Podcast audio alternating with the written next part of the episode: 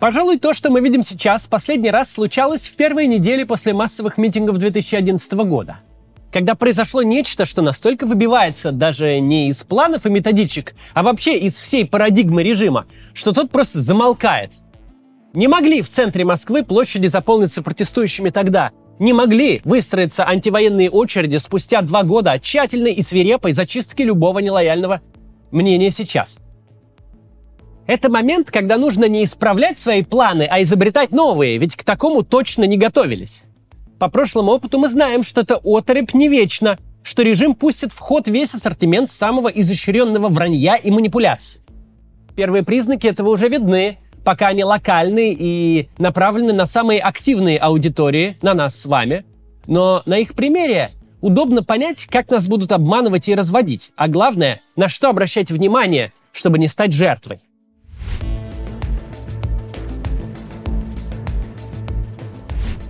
Сейчас мы впервые видим какую-то внятную и организованную реакцию на успешный сбор подписей за Бориса Надеждина. Увидели, в довольно неожиданном месте мы это все дело. Все анонимные сатирики Твиттера отвлеклись от Путина, которого они критикуют целыми днями, и разом принялись высмеивать подписантов, стоящих в очередях на морозе. Как любит повторять Екатерина Шульман, один олень – случайность, два оленя – тенденция. А тут оленей много, когда формально не связанные между собой аккаунты вдруг единовременно бросаются продвигать один и тот же тезис, мочить вроде бы свою же аудиторию, тут можно делать некоторые выводы. Прежде всего, давайте поймем феномен Твиттера в России, потому что он интересный и важный. Как социальная платформа, Твиттер в России не взлетел. У него так и не появилась широкой значимой аудитории. Почему? По той же причине, по которой забытый всем миром ЖЖ в свое время, наоборот, стал у нас главной политической площадкой. И вообще чуть ли не все общественные обсуждения там проходили. А причина это неизвестна. А тот, кто найдет ответ, почему одни социальные сервисы взлетают, а другие нет, заработает все деньги мира. Российский твиттер варится в собственном соку. Крайне редко темы, в нем порожденные, уходят во внешний интернет – но, не став массовым, наш сегмент Твиттера собрал в себя всю политически активную тусовку. Если типичный житель России об этой соцсети в лучшем случае, может быть, слышал, то на оппозиционном митинге она есть примерно у всех. Причем как у митингующих, так и у журналистов и даже у ментов. Твиттер стал площадкой, где координируются люди, которые хотят что-то делать, благо его механики для этого очень удобны. В некотором роде он как радиостанция «Эхо Москвы», только для интернета – Аудитории нельзя сравнивать с другими каналами коммуникации, там, с телевизором, но аудитория это уникально. Язык и формат общения там тоже свой. Если зайдете, не пугайтесь. Пропаганда не может пренебречь пользователями Твиттера. Но для них нужна уникальная пропаганда, заточенная не только под платформу, ее правила и обычаи, но и под аудиторию –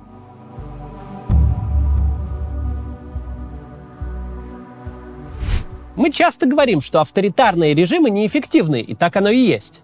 Но вот что умеют такие режимы, так это создавать карманы эффективности. Отдельные отрасли или структуры, которым даны достаточные ресурсы и свобода, чтобы преуспеть, могут очень даже и преуспеть.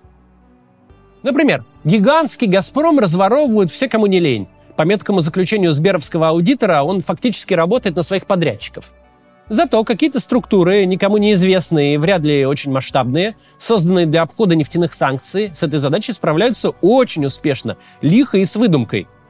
Скупить по всему миру идущие на слом танкеры звучит как предпринимательский, а не государственный подход. Очевидно, что в случае твиттер-пропаганды мы видим именно такой пример.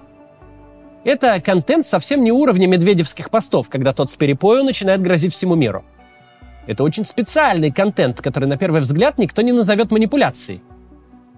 Мы привыкли к пропаганде, которая берет массовостью и монопольным положением. Измерить эффективность ее работы невозможно, да и смысла особого в этом нет. Какая разница, какой спикер говорит в прайм-тайм федерального телеканала? Он может нести скучнейшую чепуху. Но главное, что он несет ее в федеральном телевизоре. Телевизор — это как школа, зритель в нем — пассивный слушатель. Его предпочтение формирует программный директор, а не он сам. Поэтому, когда классическая пропаганда попадает в интернет, выглядит она глупо и нелепо.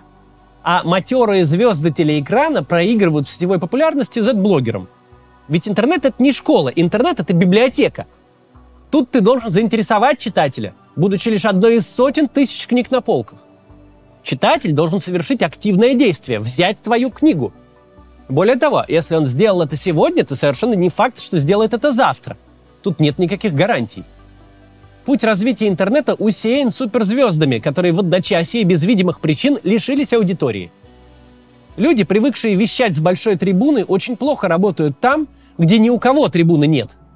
Ведь на каждую натужную истерику Соловьева обязательно найдется такой ведущий, который из истерики сделал искусство, и потребители бесплатных эмоций перейдут к нему. Большая телепропаганда — это даже совсем не пропаганда вообще-то. Нужно какое-то другое слово, ведь она не пропагандирует, она доносит волю начальства. Телепропагандист говорит зрителю, фашистский киевский режим продает солдат на органы. Вот правильная версия событий. За нее ОМОНовец не пропишет тебе дубинкой. Тебя не уволят из школы, ты не огребешь проблем. Такая недопропаганда не требует никакой изобретательности. Все пункты из методички доносятся до аудитории декларативно, в лоб. Граждане в курсе, что государство может уничтожить их жизнь, поэтому в массе своей будут придерживаться официальной версии до поры до времени. И это, надо сказать, вполне разумное поведение. Спикер государства может быть одаренным от природы, как Соловьев, или совершенно бесталанным, как Симоньян.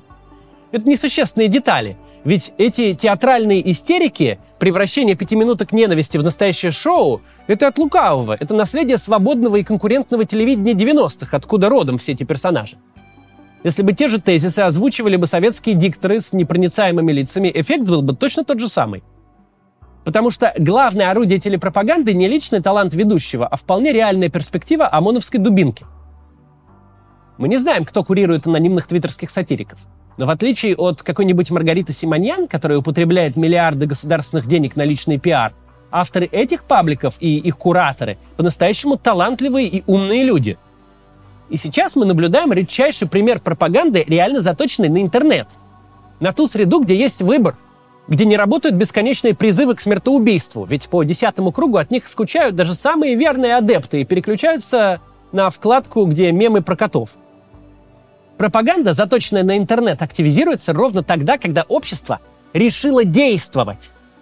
Ее не расходуют на всякие глупости вроде поддержки войны. От нее не требуется делать комплименты Путину.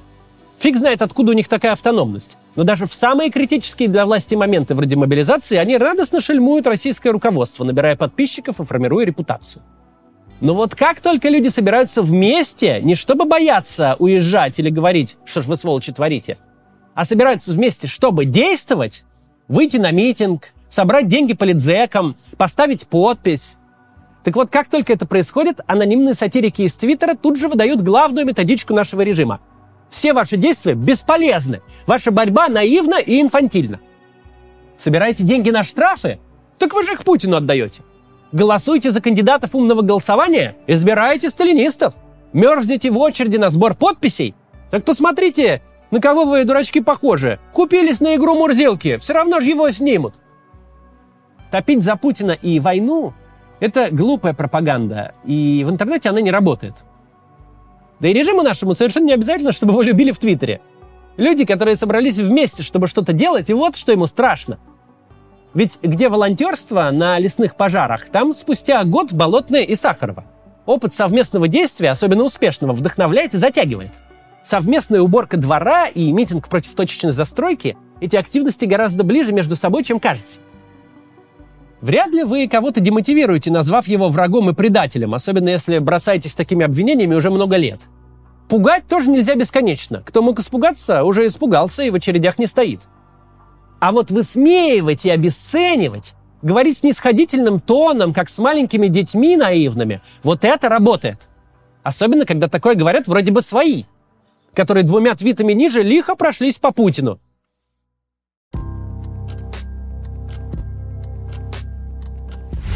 Так как же так получается? Почему какие-то люди в Твиттере могут спокойно ругать Путина даже в самые острые моменты, чтобы потом, в, казалось бы, не такие острые, отговаривать людей от коллективного действия? Так тут такое дело. Путину нет никакой разницы, что о нем пишут в Твиттере. Это никак не мешает ему удерживать власть. Задача удерживать власть вредит вера людей в свои силы. Любой проблеск надежды, что они могут что-то поменять, вот это ему опасно. Ощущение себя субъектами, а не объектами. Когда такая мысль захватывает сразу много людей, пусть даже в Твиттере, ситуация может быстро выйти из-под контроля, даже показалось бы ничтожному поводу. Как раз под таким настроением эта хитрая пропаганда точечно и очень эффективно бьет. С ней гораздо сложнее бороться, чем с телевизором, потому что проявляет она себя очень редко. При этом не имея даже 1% аудитории, которая есть у Первого канала, эта пропаганда в моменте наносит реальный ущерб. Людям очень неприятно чувствовать себя одураченными, поэтому под влиянием демотивирующих постов и спикеров они могут менять свое поведение. От призывов убивать украинцев никакие очереди в военкомат не выстроились. Но очереди за Надеждина из-за такой согласованной кампании высмеивания и обесценивания вполне могут стать короче. Чтобы распознать пропаганду, даже если она очень привлекательно завернута, нужно подумать, что важно режиму, какие темы его по-настоящему волнуют. Фильм Навального про дворец Путина собрал недостижимые 128 миллионов просмотров. Можно смело утверждать, что если не каждый гражданин России его посмотрел, то уж точно каждый про него знает и что-то слышал. При этом в воюющей России, где перебанены все невосторженные СМИ, включая региональные и активистские издания на пять сотен читателей, YouTube, аккумулировавший антивоенные голоса, не просто не заблокирован до сих пор, но и вполне себе спокойно работает. Почти на два года дольше, чем по логике это должно было бы быть. Роскомнадзор в 2018 году долго воевал с Телеграмом, а в итоге отполз в угол, чтобы не позориться. Ведь официально заблокированный мессенджер стремительно становился монополистом и общепринятым стандартом. Но когда режим ощутил реальную силу умного голосования, когда стало ясно, что идея опрокинуть начальство на выборах объединяет граждан самых разных взглядов, тут был открыт огонь из всех стволов. Русский офис Гугла физически взят был в заложники. И власти добились удаления ролика с рекомендациями – Дурова, все свое реноме, построившего на отрицании любых государств и спецслужб, человека, который уже выиграл битву с Роскомнадзором и давно не живет в России, даже его удалось публично прогнуть. Помните этот опрос про блокировку телеграмм в России? Казалось бы, парадокс, но нет. При всем уважении к фильму про дворец, он не открывает Америку. Жители России, включая самых отпетых лоялистов, и так знают, что власть ворует, а Путин – главный вор просто по статусу. И самое важное, какой бы то ни было фильм не предлагает никакого действия, кроме молчаливого возмущения и, может быть, разового выхода на площадь без ясной цели, что тогда фильм предлагал. А вот умное голосование – очень понятное и простое действие, которое дает немедленный результат. Самые статусные единороссы униженно собирают манатки в своем мосгордумовском кабинете и освобождают его в пользу человека, о котором до призыва за него голосовать никто никогда и не слышал – если отмотать ленту назад, можно обнаружить, что тогда сеть анонимных сатириков точно так же мочила умное голосование. Натужный юмор, скобрезные комментарии в отношении граждан, которые почему-то решили, что они тут власть и могут прокатить серьезных людей, которым уже обещано кресло. Такого количества демотивирующего контента не было ни до, ни после. Стоит меньше обращать внимание на то, что вам говорят о Путине. Кроют последними словами, равняют с Гитлером или Чикатило. Важно лишь то, что пытаются сказать о вас самих. Путин поедает младенцев – это неважная часть. Вы, ничтожество убогие, с ним ничего не можете поделать. Терпилы, вот это вот все, знаете, вот это вот все. Вот эта часть сущностная. Именно она влияет на ожидаемую продолжительность путинской власти. Именно по этой причине феномен довольно многих спикеров и анонимных сатириков, полноценных СМИ, производящих много авторского контента – существует только в Твиттере. На площадке, где и в лучшее время не бывало аудитории, а уж э, тем более какой-нибудь монетизации. А после блокировки Твиттер и вовсе стал узким между собойчиком. Но однако же эта большая махина работает.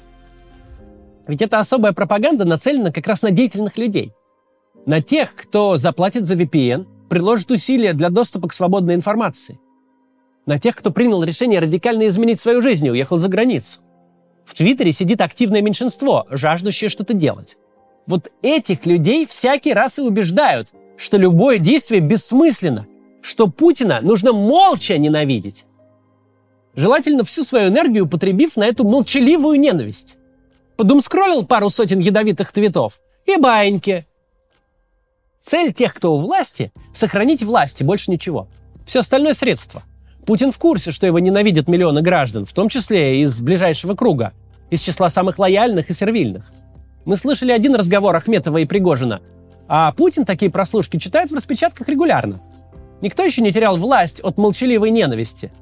Теряют власть только от действий, малых или больших, простых или сложных, мирных или насильственных, это смотря по ситуации, но от действий. Именно с нас с вами, как мы теперь знаем, начинаются в России всякие необычные процессы. И поэтому я решил вам сегодня рассказать про манипуляции, нацеленные на активное меньшинство. Нам важно их понимать, распознавать и пропускать мимо ушей. И не только анонимных сатириков в Твиттере, которые, очевидно, пропагандистский проект, но даже вполне реальных и живых спикеров, которые действуют точно так же. Костерят Путина, а потом говорят, что общество ничего не может и ничего все равно не добьется. Ведь если анонимные сатирики работают на путинский режим, деморализуя активное меньшинство, то какой-нибудь давно уехавший известный активист-спикер, сильно уставший и действующий ровно так же, он на путинский режим, может, не работает, но волонтерит – Зарплаты он не получает, и из нужной комнаты в АП не контролируется. Но это не важно. Довольно много людей, вовсе не анонимных, по своей собственной инициативе очень громко ругают Путина, но вместе с тем и про любую активность говорят, что она бессмысленна, наивна и глупа. Что надо не так и не тогда, что так ничего не изменить, и уж им ты, опытным людям, виднее. Так как мы тут с вами внезапно оказались в авангарде возможных перемен, давайте для себя запомним, нельзя слушать таких спикеров – анонимных или неанонимных. До завтра. И приходите подписываться за Надеждина. По-прежнему открыты штабы в Москве и Петербурге. Ну а если вы в Милане, то приходите сегодня на мое выступление. Или в Тель-Авиве, ну и в принципе в Израиле 7 февраля. До завтра.